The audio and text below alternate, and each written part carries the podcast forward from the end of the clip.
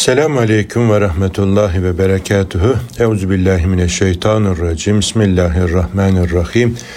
Elhamdülillahi Rabbil Alemin. Esselatu vesselamu ala Resulina Muhammedin ve alihi ve sahbihi ecmain. Rabbişrahli sadri ve yessirli emri ve ahlulukdeten min lisani yefkahu kavli. Rabbi kad ateyteni minel mülki ve allemteni min tevilil hadis. Rabbi zidna ilmen ve fehmen ve elhakna bis salihin. Sallu ala Resulina Muhammed. Sallu ala tabibi kulubina Muhammed. Sallu ala şefii zunubina Muhammed. Kıymetli kardeşlerim, hayata notlar düşmeye bugün de Trabzon'dan devam ediyoruz. Bu programı sizlere Trabzon'dan yine bir otel köşesinden gönderiyorum. Elhamdülillah 2 yıllık pandemi süresince birçok kardeşimizden yüz yüze seminerlerde uzak kalmıştık. Çok şükür pandeminin etkinliğini yitirmesiyle birlikte yeniden kardeşlerle yüz yüze kucaklaşmalarımız, buluşmalarımız başladı. Binlerce hamdolsun Rabbimize. Özlemiştik bu günleri. Elhamdülillah yeniden kavuştuk. Geçtiğimiz hafta 3 gün Eskişehir'de oradaki kardeşlerle, gençlerle buluştuk. Her gün 3 program 8 tane okulda gençlerle buluştuk. Bir de akşam oradaki Erkan Vakfımızın mütevellisi ve Altınoluk dergimizin temsilciliğinin organize etmesiyle büyüklerimizle, kardeşlerimizle yine bir araya geldik. Çok verimli 3 gün yaşadık elhamdülillah. Geçen sene de 2 sefer gitmiştik. Yine benzer programlar icra edilmişti. Yani bu 2 yıl içerisinde elhamdülillah 3 defa Eskişehirli kardeşlerimizle bir araya geldik. Gençler elhamdülillah ilgili, zaman zaman böyle serzenişte bulunan kardeşlerim olunca onlara böyle verecek cevabım oluyor. Gençlik nereye gidiyor? Gençlik öldü, bitti filan. Böyle serzenişte bulunanlara diyorum ki hayır, hiç de öyle değil yani. Herkes yaşadıklarını, gördüklerini söylüyor. Yani bizim ihmalimiz var. İhmalimiz neticesinde ortaya çıkanlar var. Yani tohum saç, bitmezse toprak utansın dediği gibi şairin. Yani biz tohum ekeceğiz. Bunlar bizim eserimiz, bizim karnemiz. Eğer gençlikte bir problem varsa bizim ihmalimizin neticesidir diye düşünüyorum ve o ihmali bir an önce gidermek bizim öncelikli vazifemiz olmalı. Ondan sonra Eskişehir'den sonra İstanbul'a geldik. 1-2 gün çocuklarla birlikte olduk. Ondan sonra Almanya'ya geçtik. Almanya'da sosyal medyadan bizi takip eden hanımefendi kardeşlerimin organizesiyle gençlerle bir araya geldik. Onlarla da huzurlu, mutlu evliliğin bir ömür boyu nasıl sürmesi gerektiğini, niçin evleniyoruz, nasıl evlenmeliyiz, bu evliliği bir ömür boyu nasıl tatlı, huzurlu götürebiliriz, tecrübeleri orada paylaştık ve elhamdülillah onlar da çok verimli geçti. Daha sonra Belçika'ya yine aynı konu üzerine geçtik ve oradaki kardeşlerle bir araya geldik.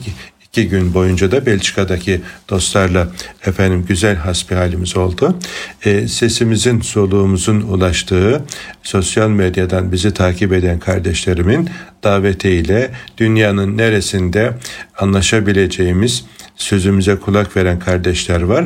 Oralarda kardeşlerle bir araya gelip güzel dinimizi en güzel şekilde öğrenmek, öğretmek, yaşayabilmek, yaşatabilmek için gayret ediyoruz. Bu konuda siz kıymetli büyüklerimden, değerli kardeşlerimden de dua istiyorum.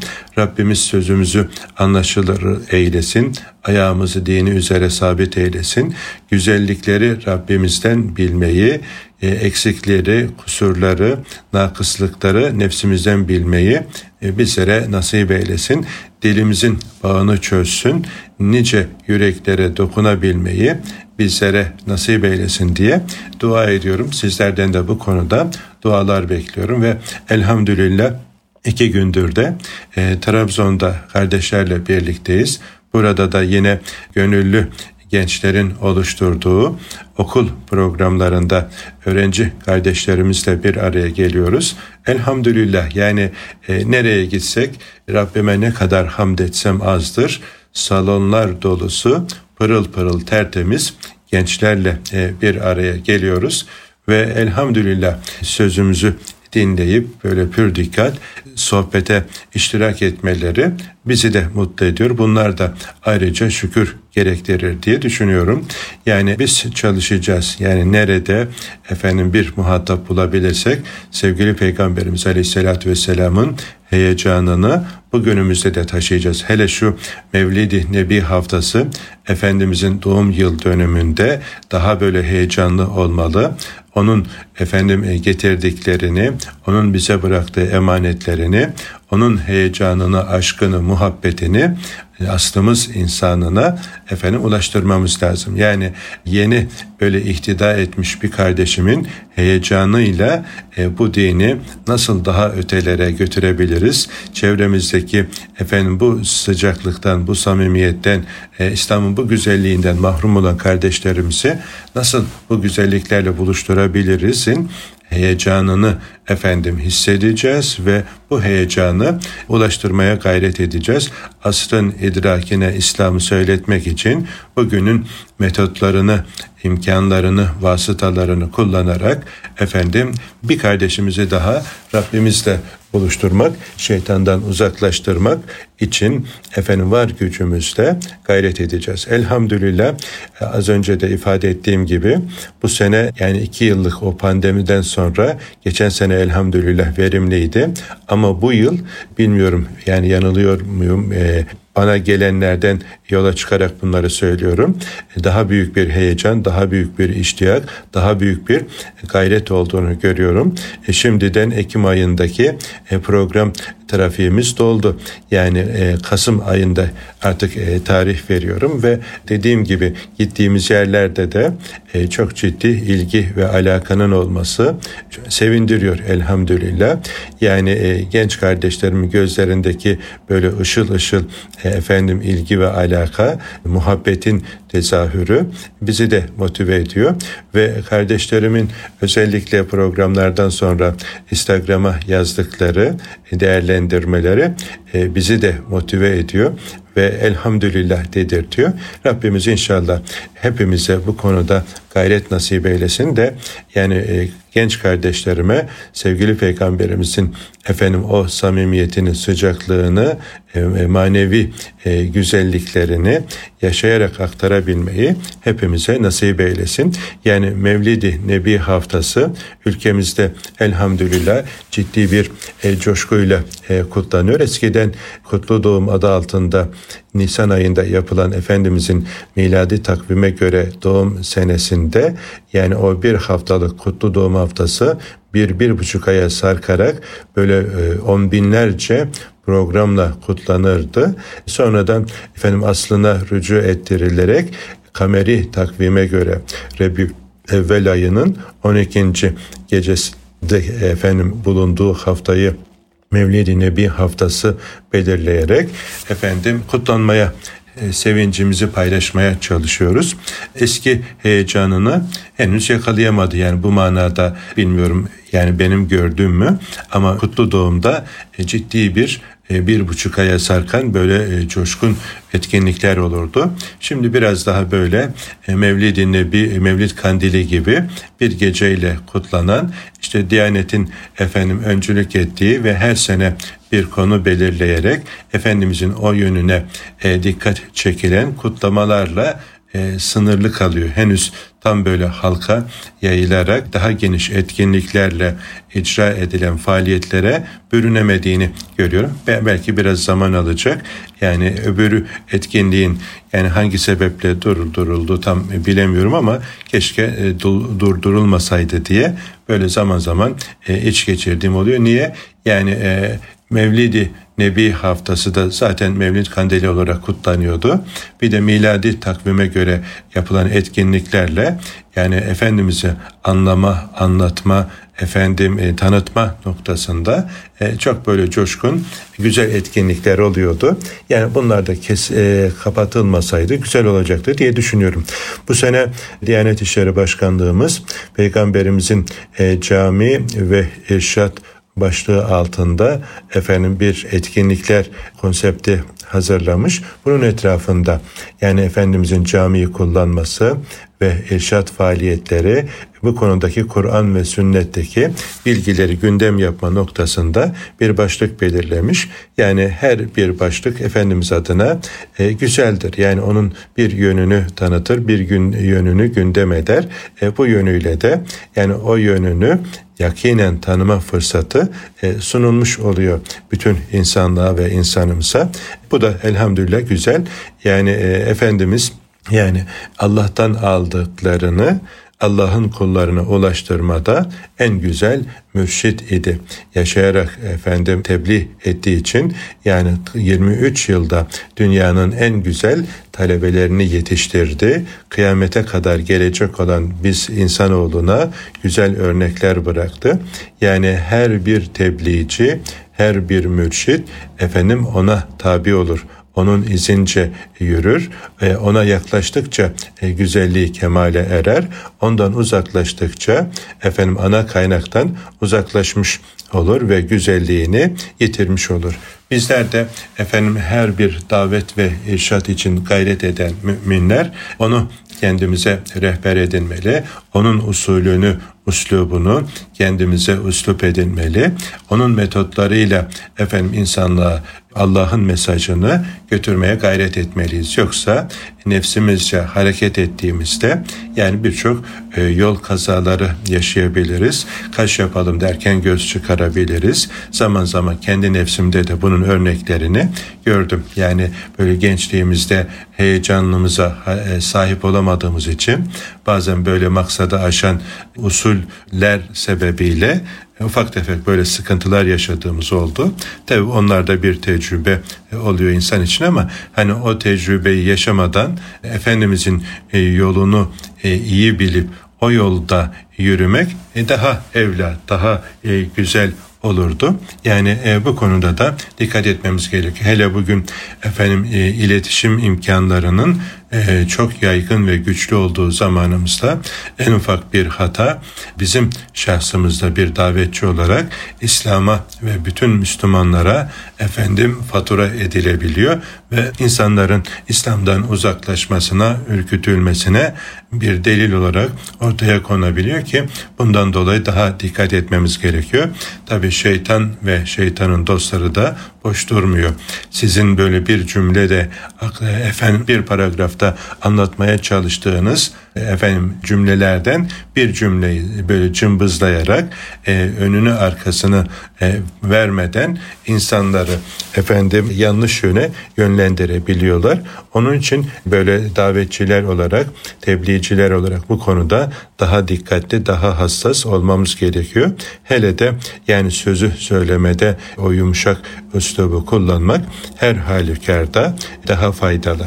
Yani eğer sen kaba ve sert davransaydın etrafında kimseyi bulamazdın diye Rabbimizin ayeti kerimedeki o hatırlatması hepimizin kulağına küpe olmalı. Sevgili Peygamberimiz Aleyhisselatü Vesselam'ın yine bir seferde ezanla dalga geçen bir delikanlıyı çağırıp yanına ne güzel sesin var diye ona iltifat ediyor. Sonra ona böyle bir miktar harçlık veriyor. Gönlünü kazanıyor ve daha sonra da ona ezanı ve kâmeti öğrettirerek Kabe'ye müezzin olarak atıyor. Yani o Kabe'ye müezzin olan güzel sesli delikanlının ilk önce ezanla dalga geçen, alay eden biri olduğunu hatırlamamız gerekiyor. Yani biz böyle bir durumda ne yaparız? Aferin deyip sevgili Peygamberimiz gibi onu taltif edip hediye mi veririz? Yoksa tekme tokat ona girer miyiz? Biz tekme tokat girmeyi yani bir cihat olarak görür. O yanlışı yaparak o insanı daha da uzaklaştırabilirken sevgili Peygamberimiz ölüden diri çıkartacak bir güzel davranış sergiliyor ve Ebu Mahsure işte bu vesileyle efendim Kabe'ye daha sonra müezzin oluyor. Yani ölüden diri çıkarmak herhalde böyle bir şey olsa gerek. Bugün bizim de Efendimizin o mübarek usulüne, uslubuna, metoduna efendim her zamankinden daha çok ihtiyacımız olduğunu düşünüyorum. Zaman zaman böyle İslam'a saldıranlar, hakaret edenler, efendim bizi tahrik edenler olabilir. Yine de biz o nebevi metottan uzaklaşmayacağız. Rabbani metottan uzaklaşmayacağız. Çünkü Rabbimiz Firavun'a gönderdiği Hazreti Musa ve kardeşine ne diyor? Sözü yumuşak söyleyin. Yani sözün yumuşak söylenilmesi istenen muhatap efendim tanrılığını ilan eden efendim ben sizin Rabbiniz değil miyim diyen azgın bir adam yani ilahlık taslıyor. Böyle azgın bir adama bile sözü yumuşak söylemeyi Rabbimiz emrediyor. Yani düşünün ki bizim muhataplarımız elhamdülillah yani öyle değil. O zaman daha dikkatli olmamız lazım. Böyle anlatılır geçmiş yıllarda böyle bir vaiz efendi coşmuş üst perdeden böyle eline kılıcı çekmiş yani asıyor kesiyor filan böyle hiddetli efendim konuşunca cemaatten bir tanesi de parmak kaldırmış. Demiş ki hocam ya niye bu kadar böyle asıyorsunuz kesiyorsunuz efendim biz Firavun değiliz. Sen de Hazreti Musa değilsin. Yani Rabbimiz Hazreti Musa'ya bile yani Firavun'a gittiğinde sözü yumuşak söylemeyi emrediyor. Siz mümin kardeşlerinize niye bu kadar böyle efendim üst perdeden bağırarak, çağırarak, hakaret ederek söz söylüyorsunuz diye uyarmış. Yani bize belki her zaman böyle uyarıcı olmasa bile yani dikkatli olmamız gerekiyor. Bu Rabbani ve nebevi metottan uzaklaşınca sözümüzün tesiri de gidiyor ve muhataplardaki güzel neticeyi almak da zorlaşıyor. Onun için bütün davetçiler, efendim bütün Müslümanlar olarak bu sene sevgili Peygamberimizin o irşat metodunu iyi öğrenip bu konuda hepimiz gücümüz yettiğince kararınca o metodu kullanarak Allah'ın kullarını Allah'a davet etme noktasında hepimiz yeniden bir bilinçle, şuurla hareket edeceğiz kardeşlerim. Yani zaman zaman böyle birçok hocamız, kardeşimiz dile getirir. Yani şu anda Türkiye'deki şuurlu Müslümanlar olarak yani hepimiz senede bir kardeşimizin elinden tutmayı kendimize hedef edinsek ve her sene bir kardeşimize efendim hidayetine vesile olsak diyelim ki çıtayı çok düşük tutalım. Yani Türkiye'de 10.000 kimse olsun bu konuda. Yani böyle gayretli, heyecanlı. Yani 10 yıl sonra varacağımız nokta yani nerelere varıyor? Bir düşünün elhamdülillah %99'u Müslüman olan yani elhamdülillah Allah'a teslim olmuş insanlarımıza efendim eğitmek, yetiştirmek, geliştirmek hiç olmayana göre yani İslam'la tanışmamış olana göre çok daha kolay olsa gerek. Bu konuda yani bizler biraz böyle gayret ettiğimizde Allah'ın izniyle hem kötülükleri ortadan kaldırıp hem iyiliklerin yaygınlaşması noktasında Allah'ımızın yardımıyla güzel neticeler elde edebiliriz. Bunun için sevgili Peygamberimizin irşadını öğrenmeli, ona göre yol haritamızı belirlemeli, onun için takip etmeli diye düşünüyorum. Şimdi kısa bir ara verelim. 2. bölümde kaldığımız yerden devam edelim. Huzur bulacağınız ve huzurla dinleyeceğiniz bir frekans. Erkam Radyo, Kalbin Sesi. Evet kıymetli kardeşlerim, hayata notlar düşmeye devam ediyoruz. Sevgili Peygamberimiz Aleyhisselatü Vesselam'ın şu mübarek doğum yıl dönümünde onun irşat metodu üzerine hasbihal etmeye başlamıştık ve bu konu üzerine devam ediyoruz. Yani birinci bölümün sonunda yani onun yolunu yol edinsek Allah'ın izniyle kısa zamanda güzel neticeler elde edebiliriz diye kapatmıştık. İnşallah o konuda Rabbimiz bizleri başarılı eylesin. Bu konuda önümüzü açsın, yolumuzu açsın, sözümüzü tesirli eylesin ve bu konuda gayretimizi, heyecanımızı artırsın diye dua ederek bu bölüme girmiş olalım. Bugün Ebu Musa radıyallahu anh Efendimiz'den rivayet edilen bir hadis-i şerifi paylaşmak istiyorum.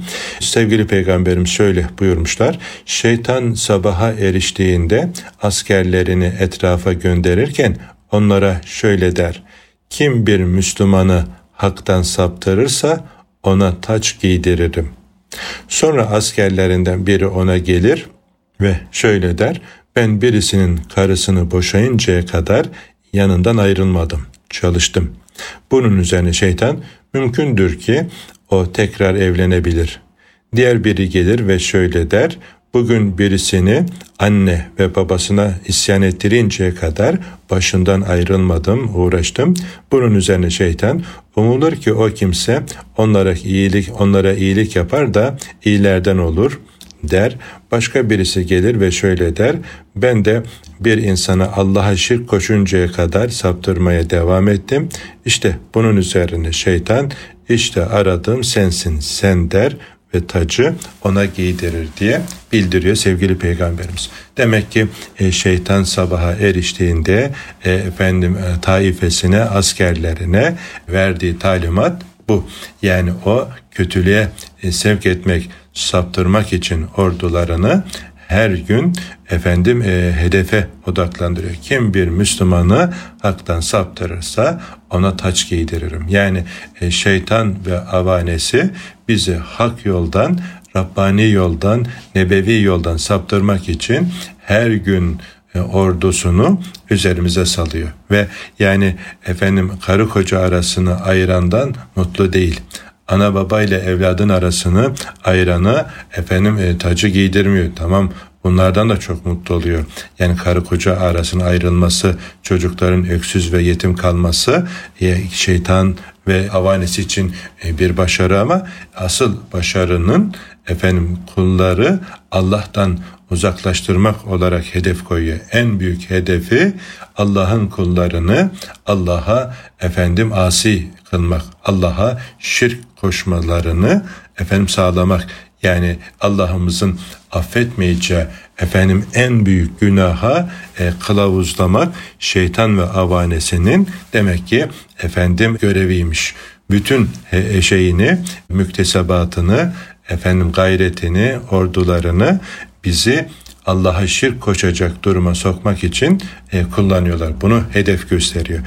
Şeytan bunu hedef gösteriyorsa, ki son dönemdeki bazı böyle gördüğümüz, duyduğumuz şeylerde yani bu konuda şeytanın ne kadar gayretli, ne kadar ciddi çalıştığını ortaya koyuyor.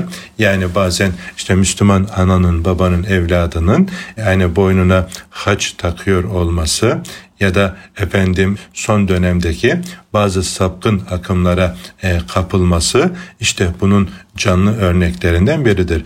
Şeytan ve avanesi batıla, cehenneme çağırırken hem kendisi cehennemlik hem de taraftarları cehennemlik olduğu halde bir batıl davaya bu kadar ciddi çalışırken Muhammedi olanlar sallallahu aleyhi ve sellem, biz niye hak davaya aynı gayrette olmayalım? Yani onlar ateşe çağırıyor. Ateşe çağıranlar bu kadar gayretli. Cennete, güzelliğe talip olanlar, aday olanlar, niye efendim aynı heyecanla, gayretle çalışmayız? Bak şeytanın avanelerinin öne koydukları, yani üzerine çalıştıkları noktaların bir tanesi neymiş? Karı koca arasını ayırmak. Karı koca arasını ayırmak onların hedefleri arasında, bunun üzerine çalışıyor. Peki bugün şeytanın avanelerinin başarılı olup olmadığı, şöyle kafamızı kaldırıp çevremize baktığımızda çevremizdeki olaylardan bunu çok net görebiliriz. Şöyle bir düşünün kardeşlerim, bendenize dahil olmak üzere çevresinde birinci dereceden yakınlarından ayrılmamış olanlar neredeyse yok denecek kadar az. Yani hepimizin çevresinde sıkıntısı olanlar, ayrılmış aileler, gözyaşlı çocukları görüyoruz yani. Şimdi maalesef yani özellikle sosyal medyadan, Instagram'dan gelen mesajların büyük çoğunluğu ayrılma ve aile problemleri, karı koca arasındaki geçimsizliklerle alakalı. Her geçen gün efendim boşanma davaları artıyor. Buradan görüyoruz ki şeytan avanesi bu konuda demek ki bayağı mesafe almışlar. Biz Allahu Teala Hazretlerinin efendim emrine muhatabız. O sizin apaçık düşmanınızdır. Siz de onu düşman belleyin diye Rabbimiz bizlere emrediyor. Baş üstüne ya Rabbi. Şeytan ve avaneleri hangi konularda çalışıyor? Birincisi, karı koca arasını açma noktasında oraya hedeflenmişler. Öyleyse biz şeytanı aramıza sokmayacağız. Karı koca efendim aramızda geçimsizlik olabilir. Yani zaman zaman böyle naneli, efendim tuzlu, ne bileyim acı günlerimiz olabilir. Onları böyle insani ölçülerde Rabbimizin fermanına bakarak, sevgili Peygamberimizin yolunu izleyerek, tecrübe sahibi büyüklerimizin tecrübesinden faydalanarak o eksikleri gidermeye gayret edeceğiz. Bize yakışan budur. Şeytana prim vermeyeceğiz. Onun ordularını efendim perişan edeceğiz. İkinci, şeytanın ordularının üzerine durduğu konu neymiş? Anne baba ile evlat arasını açmak. Bir kere yine çok kıymetli bir üstadımın nasihatini hatırlıyorum. Akıllı anne baba o kimsedir ki evladını isyana sürükleyecek tekliflerde, davranışlarda bulunmaz. Biz hemen ne yapıyoruz? Çocuklar üzerine efendim faturayı, onları kesme noktasında işin kolay kısmına kaçıyoruz. Halbuki ferasetli efendim akıllı mümin anne ve baba, yani evladını isyana sevk edecek tekliflerde, davranışlarda bulunmaz. Yani ona göre efendim hareket eder. Yani evladını cehenneme kütük olmaktan korur. Öbür tarafta da yine evlat da öyle akıllı, öyle dikkatli, öyle ferasetli olmalı ki anasının babasının ahını almamaya gayret etmeli. Yani anaya babaya dua, anaya babaya itaat kişinin efendim dünya ve ahiret huzuru için önemli bir fırsattır. Yani insan anasının babasının ahını alırsa iki ikası bir araya gelmez. Onlarca tecrübe efendim vardır, hepimizin kulağına küpe olan, ama insan bazen böyle gaza geliyor. Efendim şeytanın tuzağına düşebiliyor. Şeytanın orduları da demek ki ana baba ile evlat arasını ayırmak için hedefe koydukları çalışmalar arasındaymış. Bu hadis-i şeriften onu da öğreniyoruz. Ama şeytan bununla da efendim mutlu olmuyor. Yani ana baba ile evlat arasının açılmasından, karı koca arasının açılmasından mutlu olmuyor. Niye? Bunlar hatalarını fark eder, efendim tekrar özür dilerler, barışırlar ve kaldıkları yerden devam edebilirler. Benim sizden beklediğim performans bu değildir diyor. Efendim elebaşları nedir, ne istiyorsunuz bizden? Diyorlar ki efendim şeytanın elebaşısı, yani siz bu kulları Allah'a, şirke yönlendirirseniz tamam, işte o zaman tacı sana giydiririm. Niye? Yani Allah'a şirk koşan bir adamın iflahı zordur. Niye? Artık bütün salih amellerini bir anlamı kalmıyor. Allah'a şirk koştuğu zaman bir insanın bütün salih amel, imanı gidiyor. İmanı gidince bütün amelleri de ayaklar altına alınıyor. Hiçbir faydası olmuyor. O insanı doğrudan cehenneme kütük olarak kendi saflarına çekmiş oluyor. Demek ki en büyük zulüm şirk. En büyük hata, kusur Allah'a şirk koşmak ve bu konuda da maalesef ciddi gayret ortaya koyuyorlar.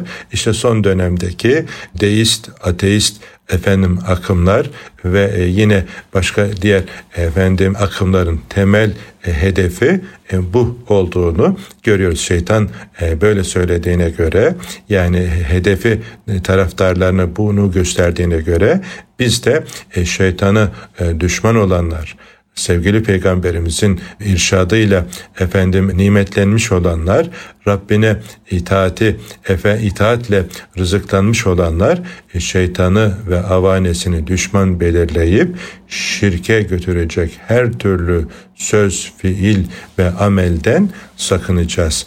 Biz de sevgili Peygamberimizin manevi mirasına muhatap olanlar, yani bu konuda gayretimizi, heyecanımızı artıracağız. İnsanları şirkten uzaklaştırmak için, Allah'a kullukta yarışmaları için elimizdeki bütün imkanları bu konuda seferber edeceğiz. Sosyal medyayı bunun için kullanacağız. Cep telefonunu bunun için, radyoyu, televizyonu bunun için kullanacağız ve her fırsatı, ziyaretlerimizi, ticaretimizi buna bir vesile kılacağız. Çünkü bizim asıl işimiz, vazifemiz Allah'a güzel kul olmak, Allah'ımızın istediği gibi bir ömür sürüp ahirette de Efendimiz'de, diğer Peygamberan Nizam Hazaratı'yla, Ashab-ı Güzin Efendilerimizde, Evliyaullah büyüklerimizde, Firdevs cennetinde ve diğer cennet tabakalarında böyle Rabbimizin nimetlerini temaşa etme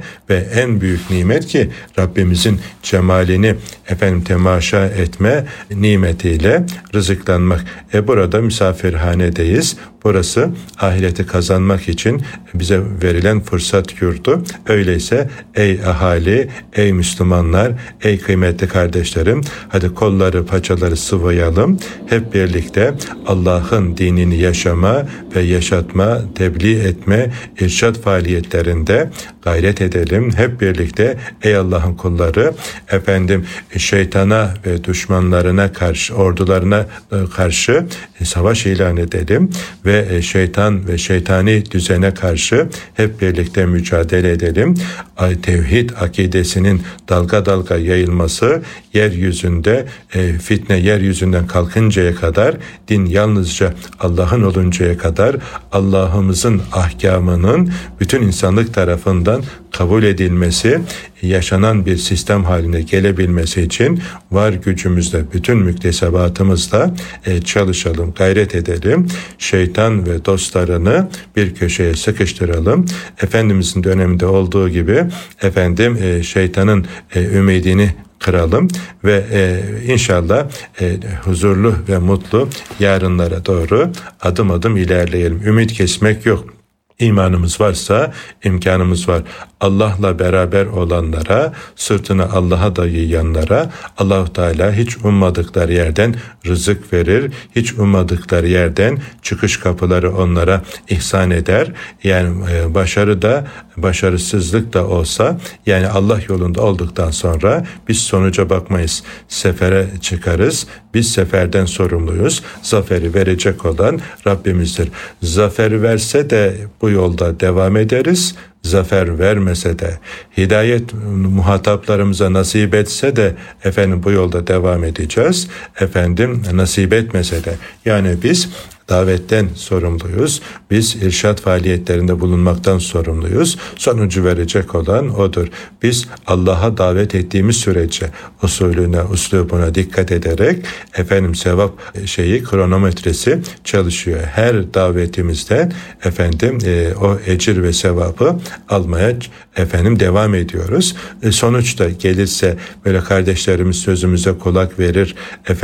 Hayatlarında güzel değişimler, dönüşümler olur. olursa bu da işin bonusu olur. Bize dünyadaki peşin ikram olur. Bu da tabii bizi mutlu eder, memnun eder. Rabbimiz Azze ve Celle bu konuda hem heyecanımızı ve gayretimizi artırsın, hem de sözümüzü tesirli eylesin. 7'den 70'e insanımıza şirk koşmamaları, Allah'a dört elle sarılmaları konusunda çalışmalarımızı devam ettirmeliyiz. İnsanın olduğu her yerde.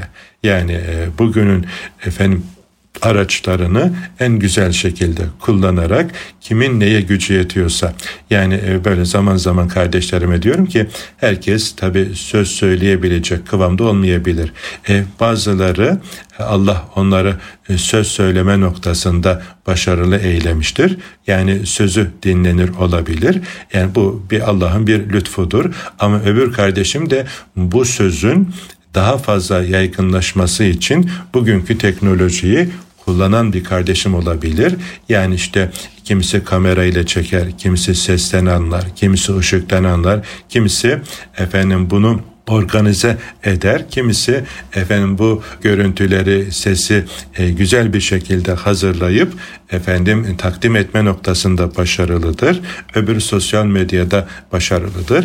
Bütün bu tecrübelere sahip olanlar bir araya geldiklerinde çok güzel bir netice ortaya çıkar. Yani biz şimdi bu teknolojinin imkanlarını kullanarak siz kıymetli büyüklerimle, kardeşlerimle buluşuyoruz. Bunun diğer mecralarda, bugünkü sosyal medya mecralarında daha verimli hizmet edebilmek için genç kardeşlerimin bu konudaki tecrübelerine de muhtacız. Bir gün Instagram'dan bir delikanlı yazmış, Abdullah isminde, Kayseri'den. Hocam, herhalde sosyal medya sayfalarınızda kendiniz ilgileniyorsunuz. Görsellerinizi bugünün şartlarına uygun daha güzel bir hale getirebiliriz. Eğer müsaade ederseniz bu konuda size yardım etmek istiyorum diye yazmış. Ben de olur kardeşim dedim. Ondan sonra ne yapacağım? Hocam, siz o günlük paylaştığınız güzel sözleri bana gönderin. Ben bir görsel hazırlayayım. Bununla paylaşalım. Çok daha verimli hale gelir dedi. Olur kardeşim. Bunun karşılığında ben sana nasıl yardımcı olacağım? Hocam dedi, ben Allah için, yani Allah bana bu konuda kabiliyet verdi. Onu kullanmak istiyorum. Size yardımcı olmak istiyorum. Hatta sizin gibi hocalarıma da yardımcı olmak istiyorum dedi. Ve elhamdülillah herhalde 4-5 yıl oldu. 4 yıl herhalde rahat olmuştur. Bu kardeşimin desteği ile elhamdülillah çok ciddi mesafe aldık. Henüz daha yüz yüze görüşemedik kardeşimle. Yani telefonda görüşüyoruz. Yani daha sonra evlendi. Hatta bu kardeşime dedim ki kitapları göndereyim. Oralarından böyle güzel cümleleri alırsın. Adresini ver dedim. Olmaz hocam dedi. Niye? Ben Allah için çıktığım yolda, yani küçücük de olsa bir kul menfaati istemiyorum. Yani ben kitaplarınızı da alacağım. Oradan da görseller hazırlayacağım. Bu da benim cihadım, bu da benim sadaka-i cariyem olsun dedi ve elhamdülillah daha sonra bir başka hocamıza daha yönlendirdim. Ona da aynı şekilde yardımcı oluyor. Böyle yiğitler, böyle kişiler var. Hazreti Mus'ab İbni Ümeyr'e özenen gençlerimiz var. Bugün bu tür genç kardeşlerime de muhtacız. Yani yenilerine ihtiyacımız var bu konuda. Özellikle görsel kısımlarda, sesli ve görüntülü yaptığımız yayınlarda da bu konuda destek olabilecek kardeşlerimiz var. Yani herkes Allah'ın kendine verdiği kabiliyetleri Allah'a davet yolunda, irşat yolunda kullanırsa çok güzel, bereketli sonuçlar elde edebiliriz. Rabbimiz bizleri dinimiz yolunda seferber olanlardan, bütün müktesebatını, gayretini bu yolda harcayan bahtiyarlardan olmayı nasip eylesin. Eksiklerimizi, kusurlarımızı fark edip düzeltmeyi ve sevgili Peygamberimizin ahlakıyla ahlaklanmayı hepimize nasip eylesin. Peygamberimizi anlamayı, izince yürümeyi bizlere nasip eylesin. Bizi ahirette de Efendimizin sofrasıyla ve şefaatiyle rızıklandırsın diye dua ederek sözlerimi bağlamak istiyorum. Tekrar Trabzon'dan tüm dostlara sevgi, saygı, hürmet dua ediyor. Duanızı bekliyorum. Esselamu Aleyküm ve Rahmetullahi ve Berekatuhu.